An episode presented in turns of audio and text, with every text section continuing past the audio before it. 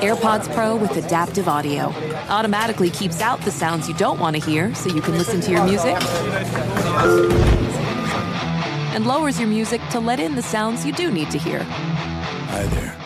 Hi, what can I get you? I'll have a strawberry mango coconut probiotic smoothie with wheatgrass. Anything else? Extra wheatgrass. Here you go. AirPods Pro with adaptive audio. Available on AirPods Pro second generation when enabled.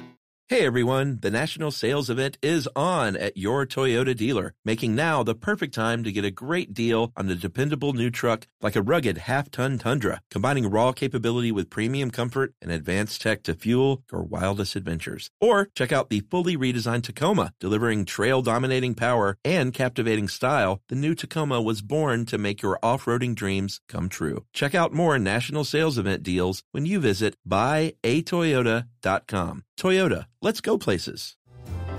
Welcome to Stuff You Should Know from HowStuffWorks.com.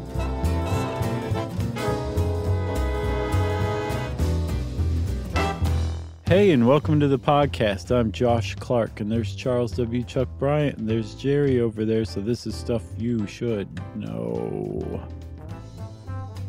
Yes. How you doing, Chuck? Do I look tired? You seem a little, a little logy. Tired, man. What's going on with you? I've just been waking up like too early for no reason. Going to bed too late though, because if you go to bed early and wake up early, you're fine. Well, going to bed late sometimes, Mm-hmm. not getting enough sleep, then going trying to go to bed super early Yeah. to make up for it. Uh, but I don't know about this making up for a sleep deficit. I don't buy all that. I feel like we talked about it before that there's that that that doesn't actually work. Yeah, I'm just tired. That's all I can say. Sorry, man. it's all right. I'll I'll live. But hey, we're about to fly to Denver, and that'll correct all those ills. Yeah, that'll definitely um, make you catch up with your sleep Yeah, immediately. That they being in a different time zone two hours later, for sure. right? But a quiet, cool hotel that that'll help. It will help, man. And I'm glad it's going to be two good shows, Charles. Two good shows and three because I am uh, I'm kicking one off the old bucket list venue wise and going to a show at Red Rocks on oh, Friday. Cool. Who are you going to see? The Avett Brothers. Oh, wow, that's really something. Uh, don't they wear like pocket chains and stuff? I don't think so. Oh, okay. No, I was uh, I was trying to just go to any Red Rock show, and if you look at the Red Rocks calendar, there's a lot of stuff on there that would not appeal to me at all. a lot of groove jam Yeah. stuff. And then this aligned with uh, Brothers, and it's like, yeah, that's great. I'll take it. That's great. Well, I'm glad it worked out for you, man. Yeah, it'll be good. I'm on row 70 of 70. So I'm on row 70 as well. are you going? no, I'm just teasing. Yeah, I think uh, if I don't have a heart attack on the way up to row 70, it should be okay. It's supposed to be a cool venue, I've always heard. Yeah, I've been enamored of it since the Sunday Bloody Sunday video when I was a kid. Oh, that's right. That was at Red Rocks, wasn't it? Absolutely. Nice. Well, here's to your bucket list, Charles. Thanks. And I'll and I could die on row 70 and at least one thing will have been accomplished. right. Yeah. You'll have your bucket it. you'll have your bucket list with you and just the one scratched off. I hate that term anyway, Yeah, it's pretty pretty bad. but I, just, I know that's what the people understand. Uh, you could call it your death list. yeah, that's that's even better. It's more like I've got some music venues I'd like to see, and that's one of them. Oh, okay. Some people do that with like baseball stadiums. They go to every baseball stadium Yeah. before they die. I, I try to go to as many of those as I can um, when I'm in different towns for sure. Mm-hmm. Best one I've been to? You want to ask? Oh, oh, I'm sorry. Uh, yeah, what was the best one you've been to, man? Pittsburgh. Oh, for Three Rivers, isn't that one? Well, that was the old uh, name. I think it has a different name now. Was that the time when we went and shot those Toyota commercials? Yeah. that you went, Mhm. and that was the best baseball stadium you've ever been to. It's gorgeous. What what was so great about it? It's just you know it's positioned right there on the river, Mm-hmm. and if you have the right seat, you can look out over downtown and see like all those beautiful bridges. Mm-hmm. Uh, it's just lovely. Wow. Okay. Cool. Yeah.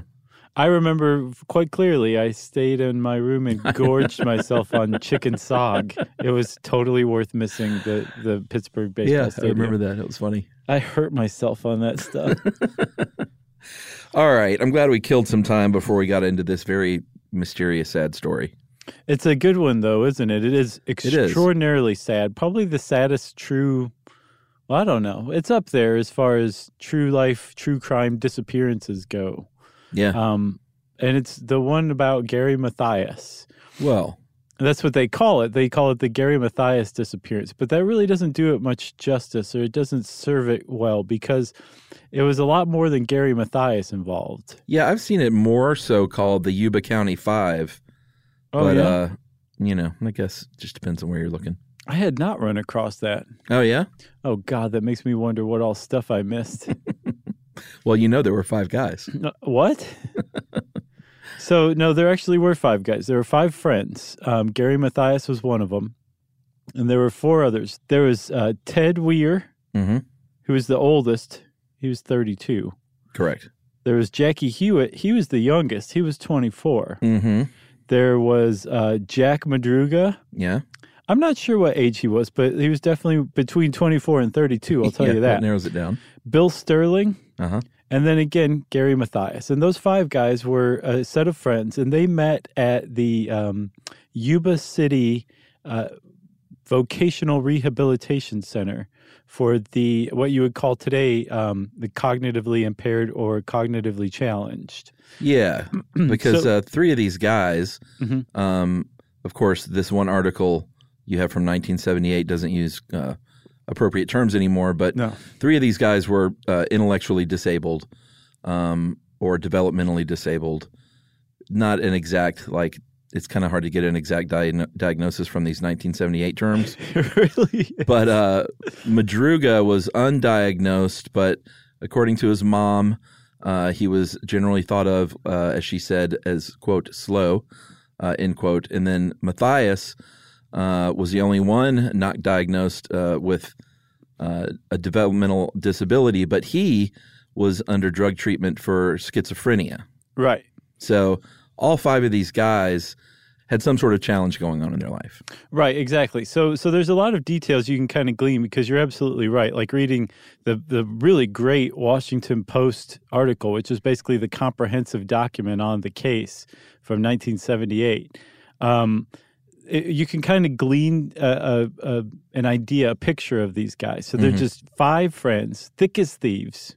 Even within this this tight little group of friends, there's subgroups of even tighter friends. Like um, Ted Weir and uh, Jackie Huett were particularly close, Uh-huh. and Bill Sterling and Jack Madruga were particularly close. Um, they had like they were just these these five guys known as the boys, right? They all lived at home with their parents. They were always going to live at home with their parents. That was just what what the the plan was. Right. Um, like uh, I think Ted uh, Ted Weir had a um, had a, uh, a job um, as a janitor, and then later on as a snack bar clerk. yeah. Um, they all love basketball. yeah, that was another one. And they actually all played together on the basketball team for the vocational rehab center, basically like their hangout, the place where they hung out. Right. They played basketball on that team.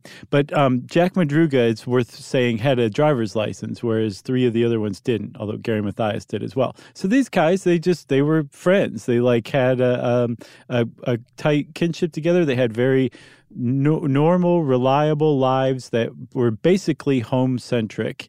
And Yeah. um, when they were out doing stuff, you could expect them home for dinner, kind of thing. Like you, that it was just a given. Yeah, I think that's that's super worth pointing out here early on. Is they, uh, I saw in more than one place they said they referred to their lives as very predictable and scheduled, Right. uh, which is why this interesting uh, the events that occurred uh, on February twenty fourth, nineteen seventy eight, were very very unusual. Right. So on February 24th, 1978, the boys, that's what their families all called them, because apparently all their families were at least in touch, if not friendly, with one another. Yeah, I think they kind of supported one another. It sounds like Mm-hmm. as much as anyone did in nineteen seventy eight. Sure. Uh, so on this night, February 24th, there was a Friday night, 1978. Um, the the boys left their uh, homes around Marysville and Yuba City in California, and they traveled, I think, about 50 miles north to Cal State Chico, which is now called Chico State University. And they went to go see their team, the Cal State LA team, beat up on Cal State Chico, and Cal State LA actually won 86 to 84, which would have pleased the boys tremendously. Sure. So they went to the game, that much is known. And then they left the game, that much is known too, because uh, around 10 o'clock when they left the game, they went to a convenience store called Bears Market and they bought some stuff. Yeah, apparently uh, the they were trying to kind of close up, and so the clerk was a little bit annoyed that they showed up. And these are the kind of details that aren't so important, but it just shows that you know uh, they really did their investigating pretty thoroughly, uh, Right. including well, we'll we'll get to sort of the the lead investigator in a minute. But uh, yeah, they bought just a few things. They bought a Hostess cherry pie, um, a Langendorf lemon pie, a Snickers bar, a Marathon bar, a couple of Pepsis, and a quart and a half of milk. Uh, which is to say, it's not like they were stocking up on food. They just got some uh, some some snacks. Right, exactly. For Yeah. the for the drive back home. 50, 50 miles, about an hour. Yeah. The thing is is they um they would have been fully expected back home, not just because there was, you know, this was it wasn't like any of them to spend the night away, right? Except Mathias. He he had friends and he would stay out with friends sometimes. But um with the other four, like they slept in their bed at home every night. That's Yeah. just what they did. So their families fully expected them to come back. Um, and another reason why they expected them to come back was because the next day, Saturday, they had a basketball game for their vocational rehab team, the Gateway Gators, and the uh, they apparently were all extraordinarily excited about this game. Yeah, which again is just another point being made that there was these guys had every intention on coming home, super excited about the game. Uh, I think uh, Mathias even was kind of driving his mom a little batty, saying, you know, don't let me oversleep. Got this big game. Apparently, the guys had their clothes laid out, uh, and they were all super excited about this basketball game. Uh, and then they don't come home, and you know these parents and grandparents start waking up at various points in the middle of the night or in the morning and start getting in touch with one another. You know, all verifying like your kid's not there, your your kid's not there, and they start to freak out. And by eight o'clock that evening, I believe uh, the mother of Madruga actually finally called the cops. Yeah, And the cops um, were kind of, I don't have the impression that they were like, well, this is, I'm sure this is fine. I think they got involved pretty early on. Yeah, But things really picked up when uh, I think on a Tuesday, that was, that was Saturday night that they finally called the cops. And on Tuesday, uh, Jack Madruga's car was discovered. And it was discovered in a very, very unusual place, right? yeah. What was this thing? An old Merc- uh, Mer- Mercury Montego, Yeah. a '69 Montego. A land yacht is Yeah, what it was. Exactly. and they found it. Um, and this was, by the way, this is Jack Madruga's prized possession. Like no one else drove the thing. He took pristine care of it. It was like his baby. His car was right. Yeah. So to find it abandoned with the window, one of the windows rolled down up a mountain road, which was, um, I think, seventy miles away from the basketball game in a different direction away from their house, right? So the basketball game was north of their homes. This was east of uh, southeast of the basketball game and up a mountain road. It was extremely bizarre and also I'm sure quite worrying when the the families were already worried. I think finding this car like this probably really set them into panic mode. Well, yeah, and here's where, uh, and this article is very clear to say, from that point on, nothing made any kind of sense. So here's a few things about the car that definitely don't add up. Uh, you might think, uh, all right, there, the, you know, there was a snowstorm, so they drove up here and they got stuck. Uh, apparently, that is not true. The car stopped at about the snow line, and they said they did confirm that the wheels had spun some, but the car wasn't stuck, and these five dudes could have pushed it free pretty easily, apparently. Right, which so that's is thing number one, thing number 2 is that it had a quarter tank of gas still, so they didn't run out of gas. right? Then when the cops hotwired the car, the keys were gone. Uh, and when the cops hotwired the car, it started up immediately. There wasn't any engine trouble or anything like that. Yeah, the last thing they found were all these maps of California, and um, so it's not like they had no way of knowing where they were. Uh, and then they found all the, you know, all the wrappers from the food items. Uh, the only thing, ironically, that wasn't fully eaten was the marathon bar, um, living up to its reputation right. as the I guess the toughest candy bar to get through. Yeah, that's that's how they build it. Some weird cartoon cowboy. Yeah, so you know that's the deal. The the underside of the car wasn't damaged, which they say was pretty interesting because on this road apparently there were a lot of deep deep ruts. This thing kind of hangs low anyway. Has a low hanging muffler. Has these five dudes inside, these grown men, uh, and there was no damage under the underside of this car, which means you know a couple of things if you kind of are surmising which is that either the driver kind of knew where they were going Mm-hmm. uh, and drove through the darkness with a, a lot of precision, or they just maybe drew drove really slow. Yeah, I think it was the latter because I think Madruga did was probably would have been very unhappy that his car was on this road now So just took it slow. and took it super slow. I saw somewhere that there wasn't even a large mud spot on it. It was it, it, they had taken it that easy. Yeah, and apparently Madruga uh, didn't like the cold. He didn't like camping, so he wouldn't have known that road. It's not like there's a lot else to do up there but that. Right. And evidently, uh, none of the boys were big into outdoorsy type stuff. Oh yeah, that's a really good point, Chuck. So like the, none of them had any connection to that to that area and certainly not to that mountain.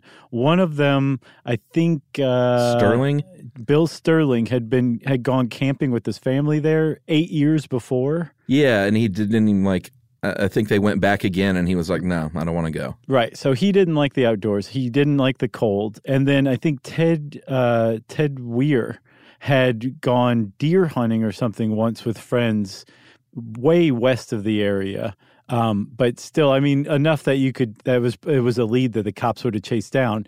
Um, but but then too, he didn't enjoy himself and he didn't like the the woods either. So there there was no let's go hang out in the woods kind of thing going on here. Just everything about the fact that they found this car and where they found it and the state they found it in was really bizarre and really worrying.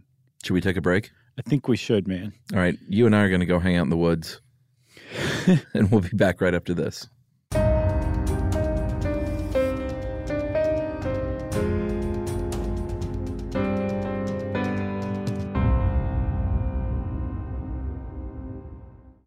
Zigazoo has made me zigzag. What I mean by that is, I swore I would never let my kids on social media, but now I'm setting them loose on Zigazoo.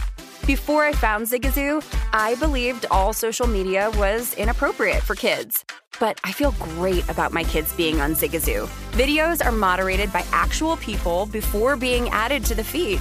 Zigazoo is a space for kids to post videos they've created and to share them with other kids just like them. And since there are no comments or messaging, you don't have to worry about mean comments on your kids' videos. And you need parental consent before joining Zigazoo. Bottom line, it's a space that prioritizes data safety for kids. Oh, but don't take my word for it. Zigazoo is kid safe COPPA certified. So, weigh everything Zigazoo has to offer. Maybe you'll zigzag too. Zigazoo, a social network for kids.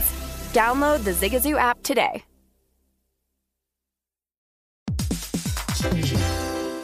Hey, everybody, it's time to talk about Squarespace, and in particular, Squarespace's Fluid Engine, a next generation website design system only from Squarespace. It makes it easier than ever for anybody to unlock unbreakable creativity. That's right. That's because you start with a best in class website template, then you customize every design detail with reimagined drag and drop technology for desktop or mobile. You can stretch your imagination online with Fluid Engine, built in and ready to go on any new Squarespace site.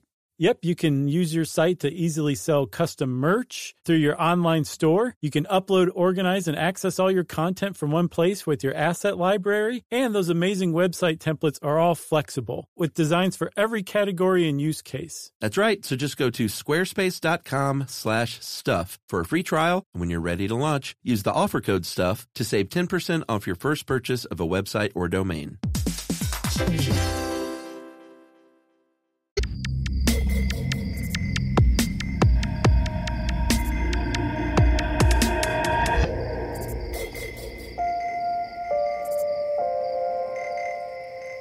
So I've never swept the woods before. That was really interesting. I know, right? It's not spick and span out here.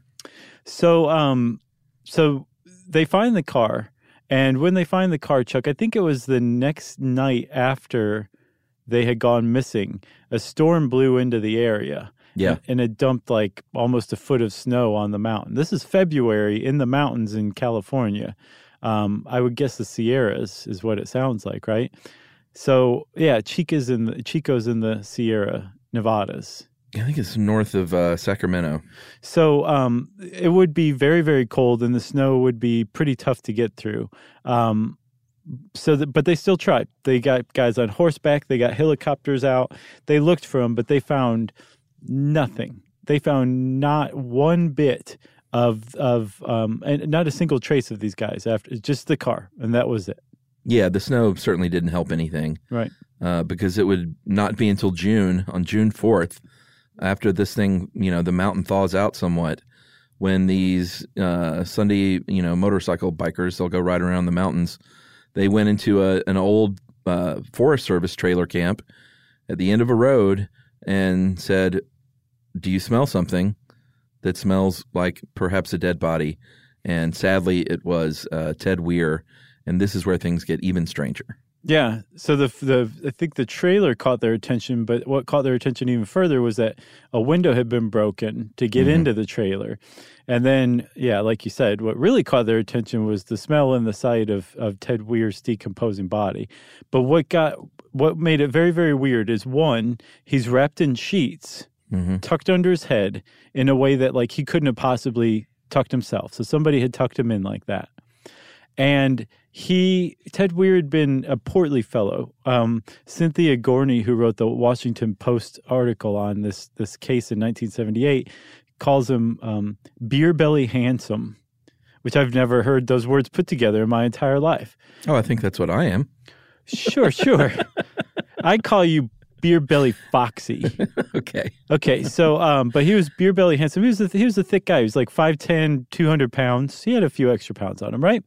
When they found him, though, he weighed about 120, 100 to 120 pounds, which means that between the time that they went missing and the time that he died, he'd lost anywhere between 80 and 100 pounds. Yeah. Uh, a couple of more interesting tidbits. He, uh, his leather shoes were gone and missing completely. Um, on the little nightstand by his bed was his his own ring because it had his name engraved on it. His Ted. gold, yeah, Ted. His gold necklace, uh, his wallet with money, uh, and then weirdly a watch that was not his. It was a a gold Waltham watch that had a, a missing crystal. Uh, and all of the families said that this no none of our kids had this watch. Right. So that's uh, one interesting tidbit, and the other is that he had a big full beard that indicated that he lived in that cabin for anywhere from eight to thirteen weeks. Right.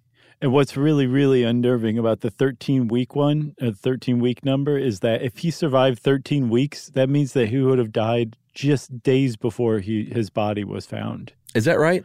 Yes. Did you did you do the math? I did the math because think about it. So they disappeared on February 24th and he was found June 4th. So you've Oh, got yeah. March, May. It would have April, been early May. June. Yep.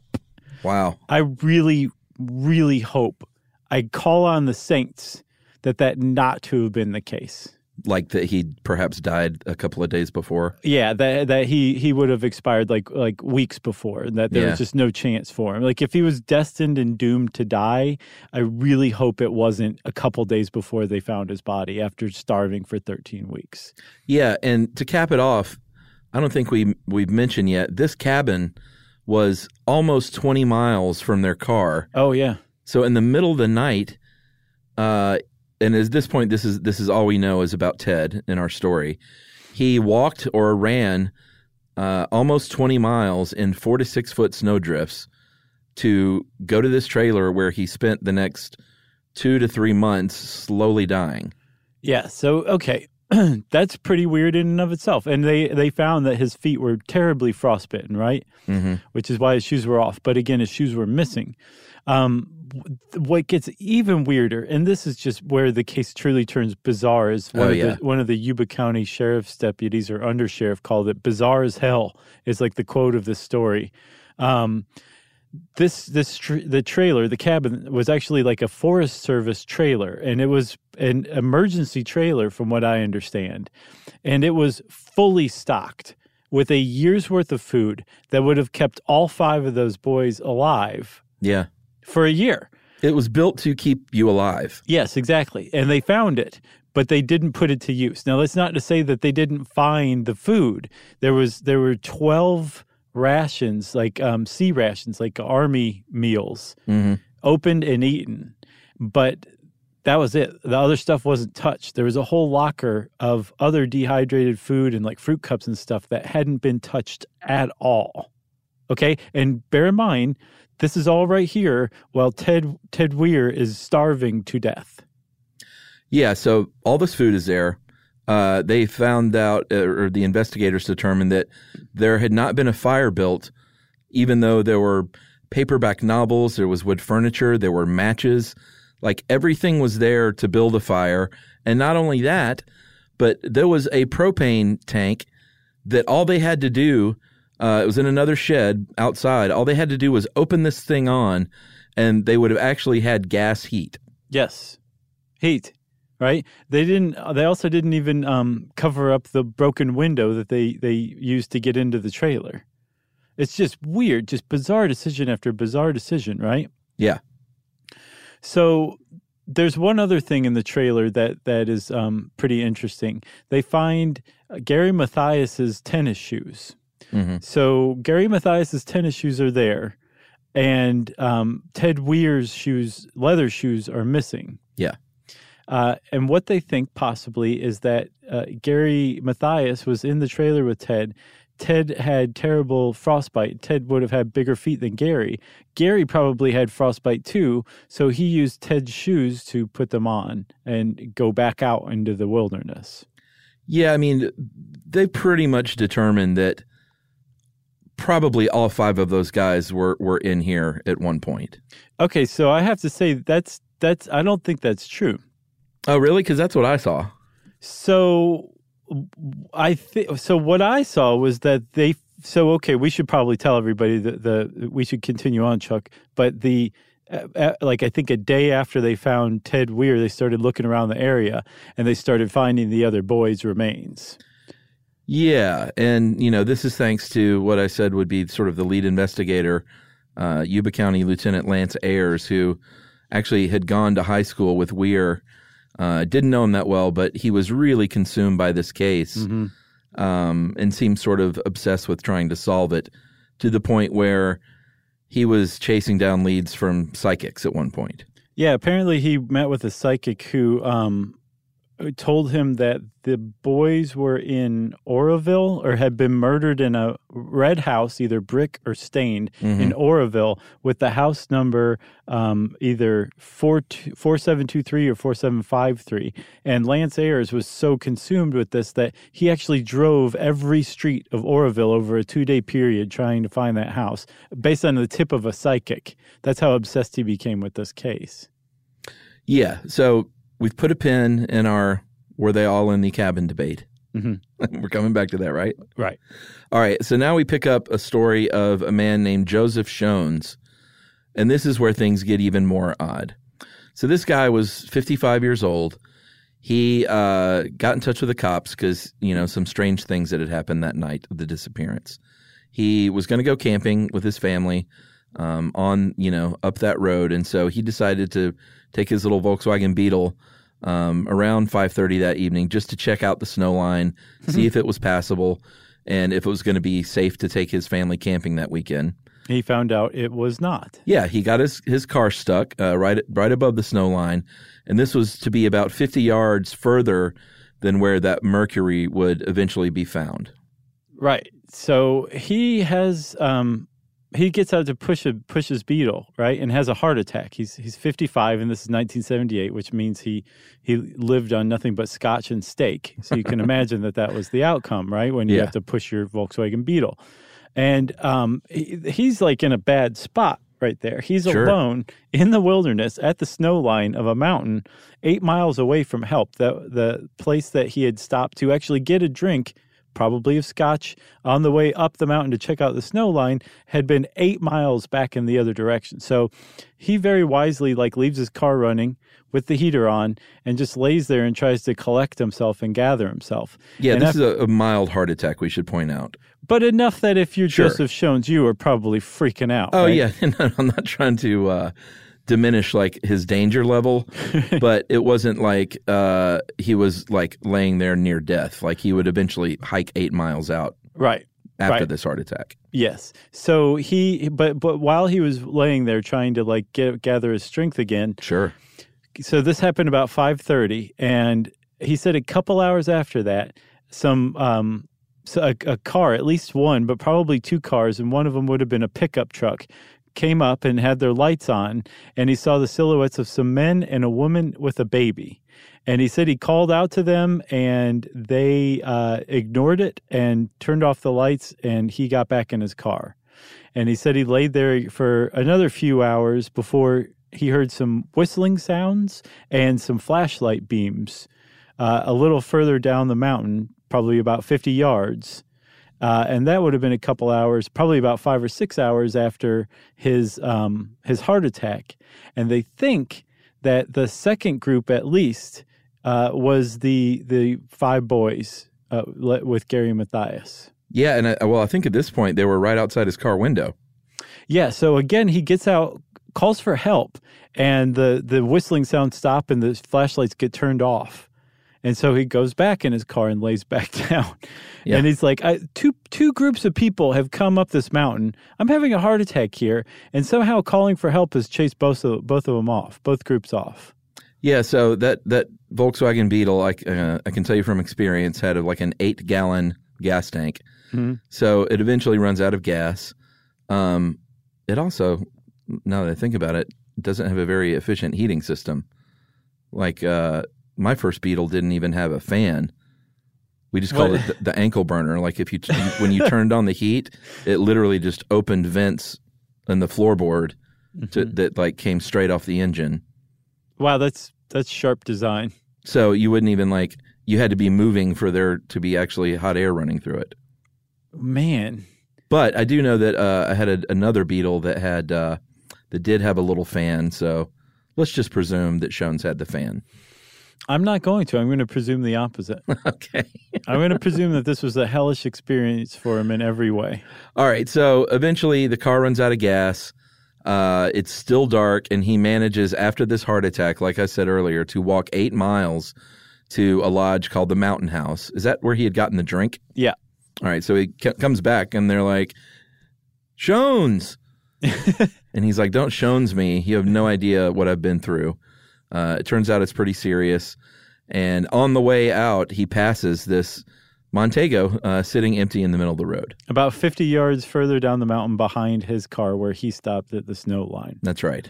So Schons doesn't think much of this. He just is like, okay, well, there's a car in the middle of the road. The snow line's here. I'm not the only one who got stuck last night. Those guys are jerks for not coming to my aid when I shouted for help. And he, he doesn't think much of it until all of a sudden on the news, he starts seeing these reports of these five guys who went missing the same night that he had his heart attack on the same road in the same mountain. And he, he came forward. And the cops figured out like that Joseph Schons was probably the last person to see those five guys alive. Uh, well, yeah, uh, uh, their silhouettes at least. Yeah, Uh, should we take a break? I think so, man. All right, we're going to take a break and get to some more uh, sad discoveries right after this.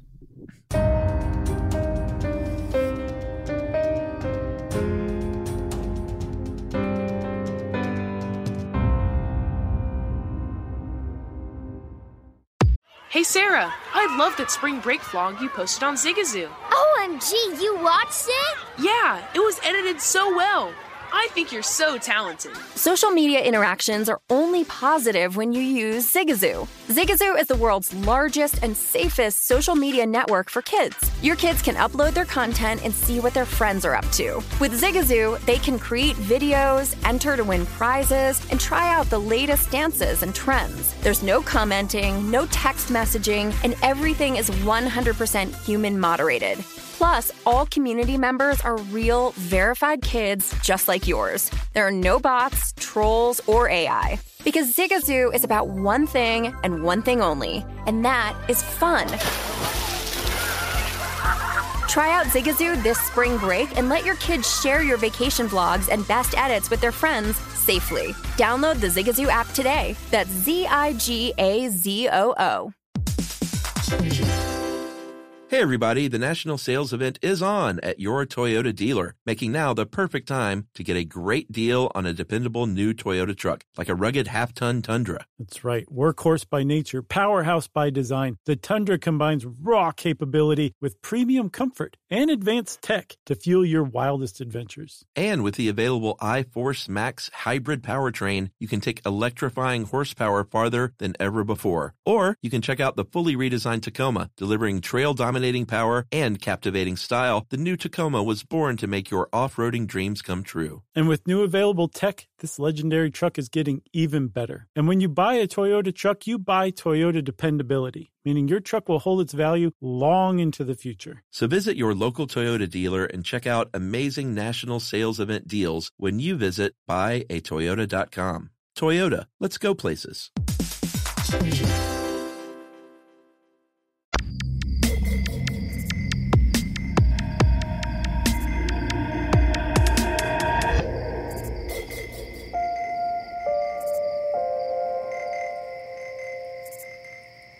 Okay, we're back, Chuck. We are.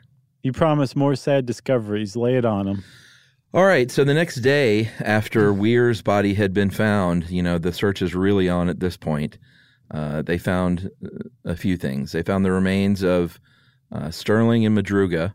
Mm-hmm. They were on different sides of the road, uh, that same road that led to the trailer, but about 11 and a half miles from the car. Right. So presumably another, what, nine miles from the trailer? Yes, which is why I think that they never made it to the trailer.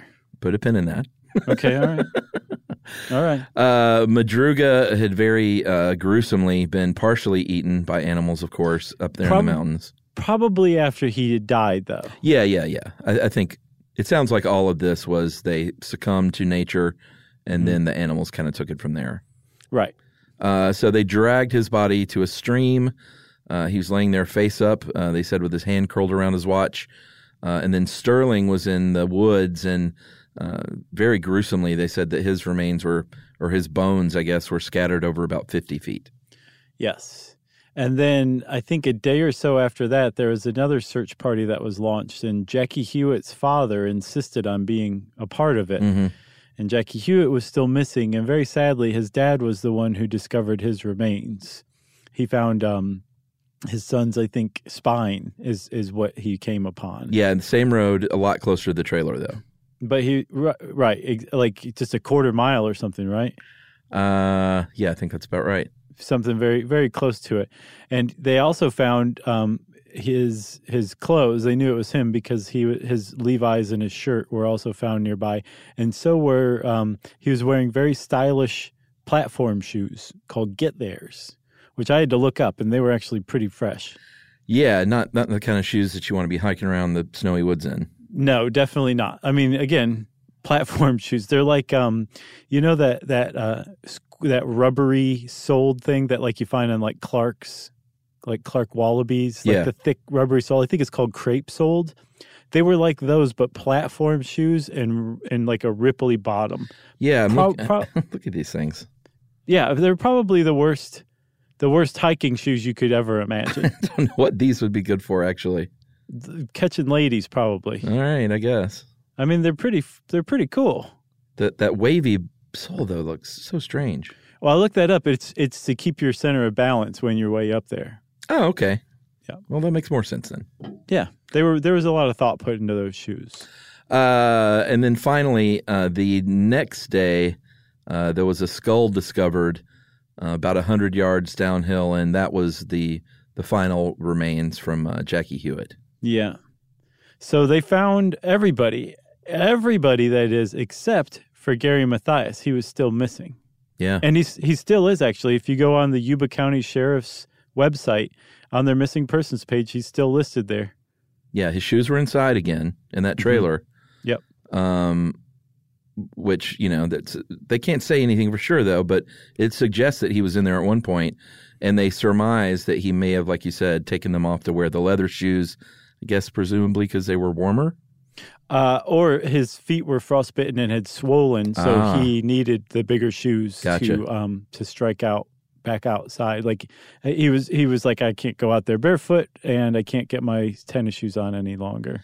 Yeah, and so the deal with Mathias, like we said, he was under treatment for schizophrenia. Um, he was in the army uh, in Germany, and apparently um, had uh, occasions post-war where he had become violent.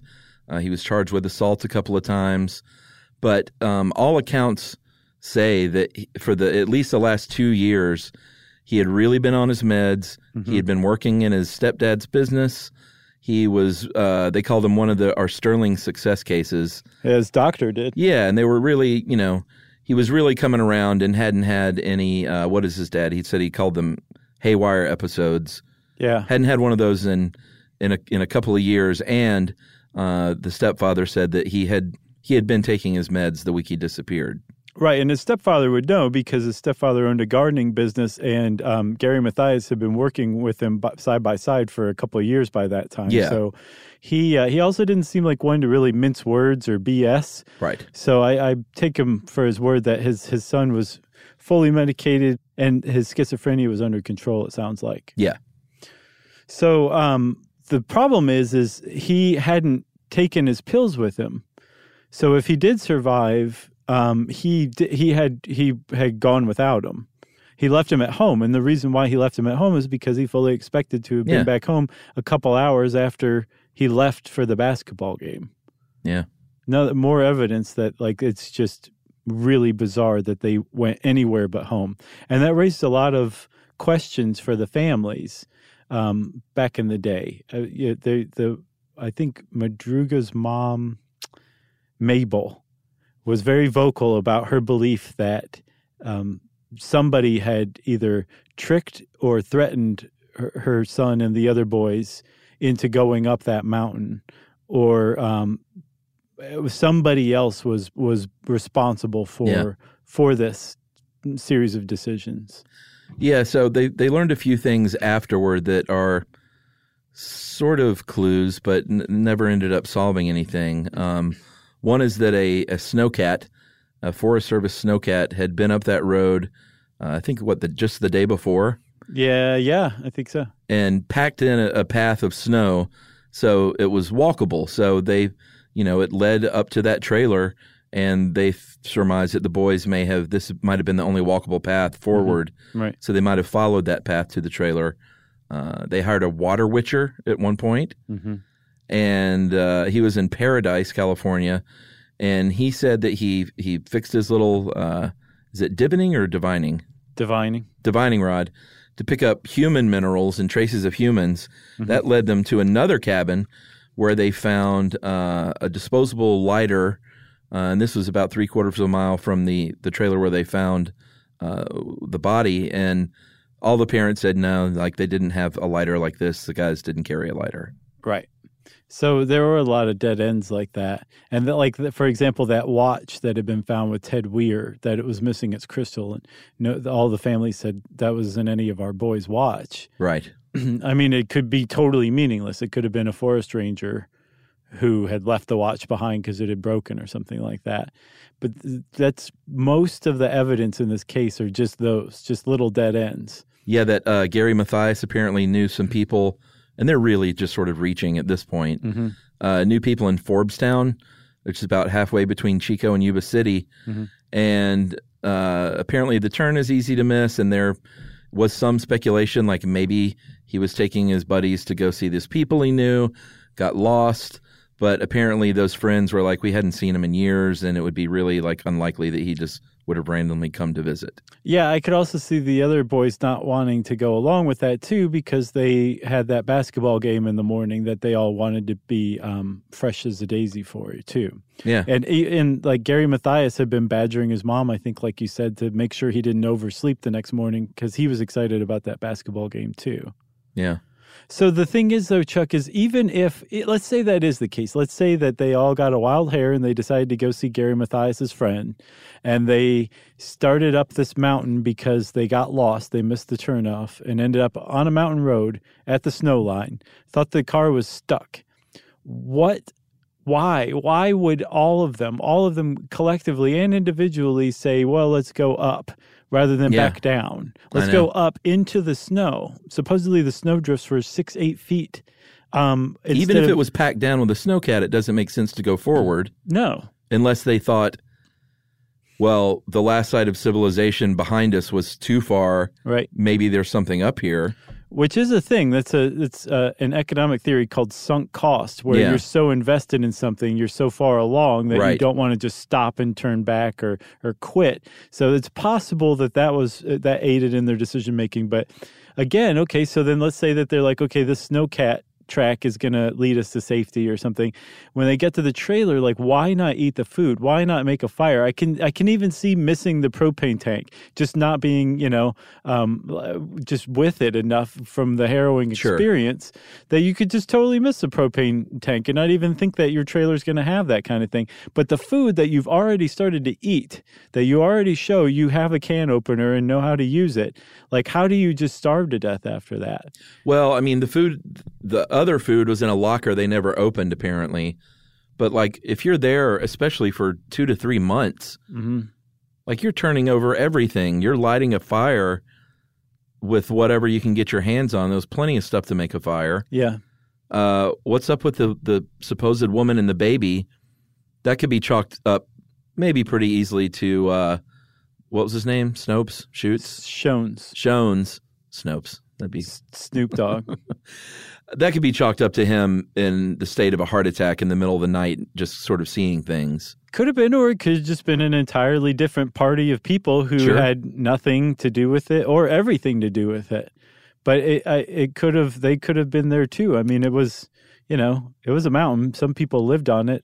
Some people apparently like camped there, which is what Schons was scouting for. You know, How did Mathias never get found at all? I don't know. I saw in, I think, uh, I think at the end of the WAPO article, um, Cynthia Gorney, the the journalist, says that um, probably you know he he laid there on the snow somewhere that they just didn't find or overlooked, or he got buried in the snow, and then when the thaw came, he sunk down to the ground and was covered over by some some mountain vines. I guess so, but it seems like after all these years, a bone or a, one of those leather shoes or something Yeah, would have been found. Mm. yeah, you'd think both of those would still be intact. Yeah, I mean, what I did not see was any sort of speculation that he had had any nefarious like Right. actions. No, Um, but we did put a pin in something. Hmm, I And don't I remember what it was. I saw a couple of theories that they they speculate that all of these guys went to the cabin at one point and mm-hmm. Maybe uh, uh, Weir wasn't doing so well, so they all set out independently Hmm. to go look for help, and each died, or maybe in pairs, maybe uh, since the two guys were kind of found together. But Mhm.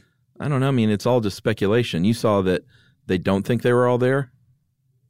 Yeah, uh, what I saw was that um, Jackie Huett and um, Bill Sterling and um, Jack Madruga hadn't had never made it to the to the trailer. That So they, were- would have split up on the way up, no no that they were that they had um, or, or died during that twenty mile hike. yes, Oh, interesting. and then Ted and Gary had ca- continued on up t and made the made it to the trailer. And then what I think happened after that was Gary nursed Ted.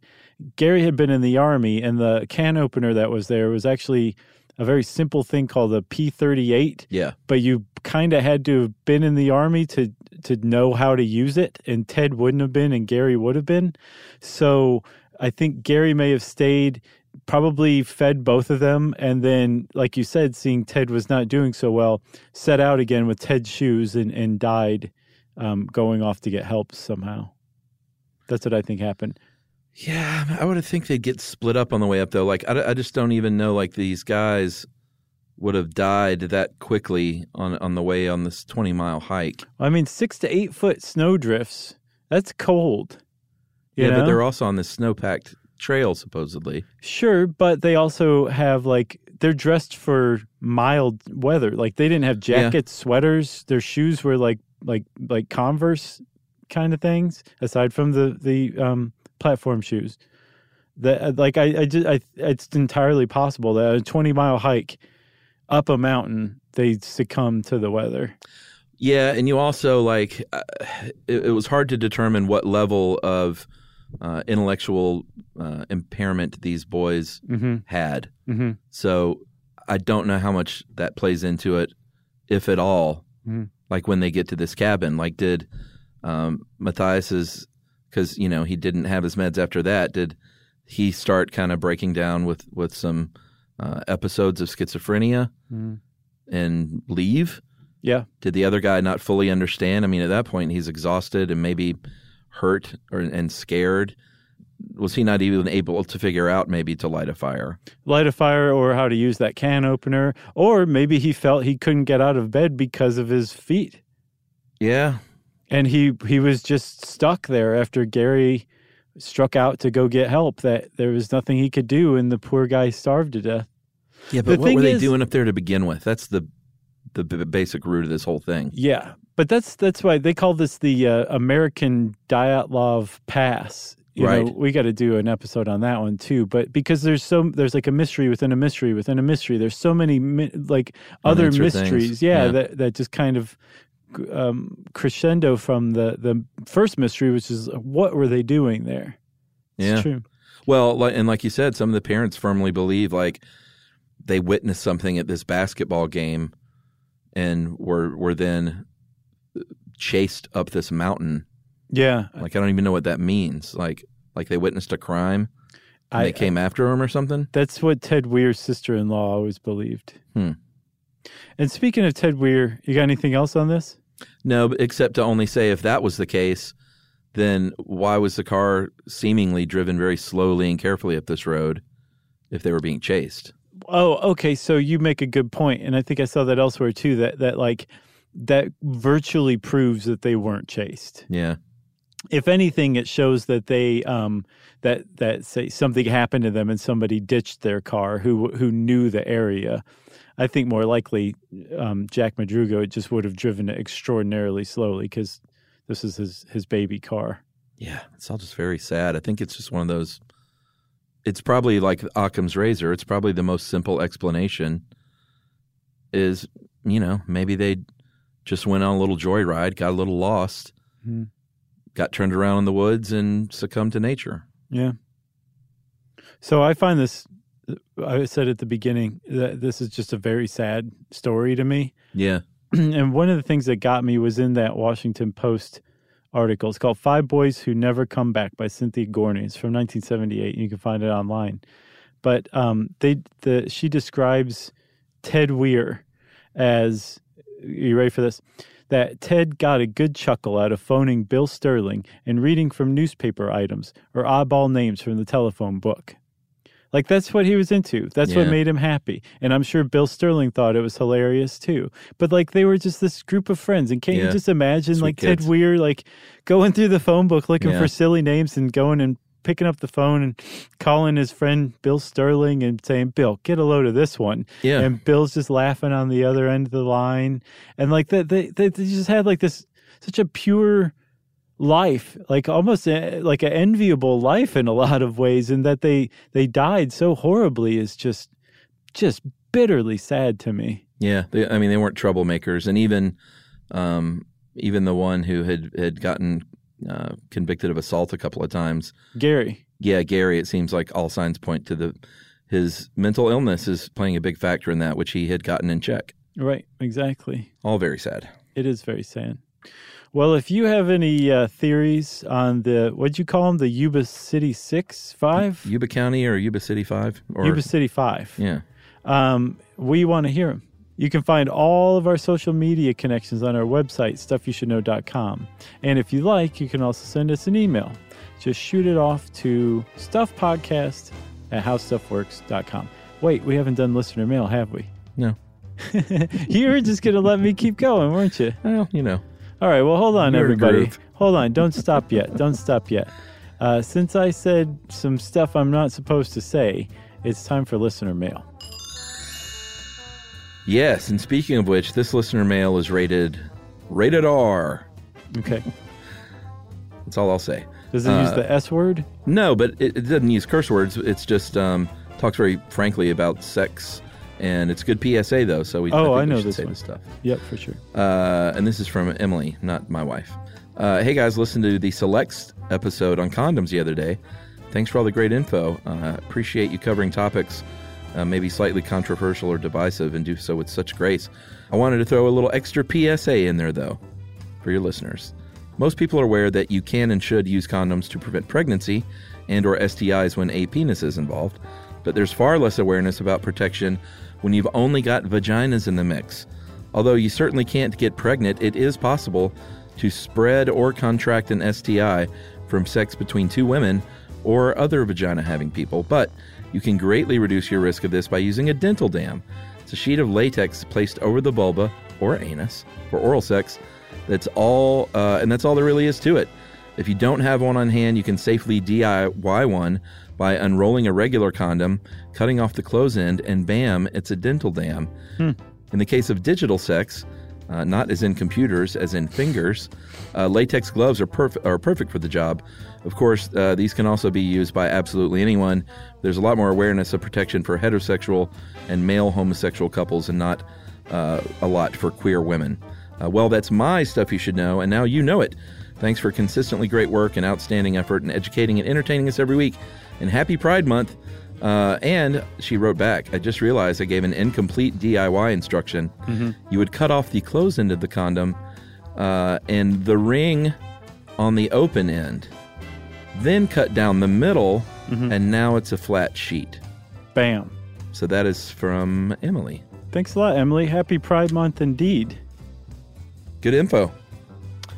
Uh, yeah, it was good info. And if you out there want to send us good info, I already said it. I said it once and I'll say it again. You can find all our social stuff on stuffyoushouldknow.com and you can send us an email to stuffpodcast at howstuffworks.com. For more on this and thousands of other topics, visit howstuffworks.com.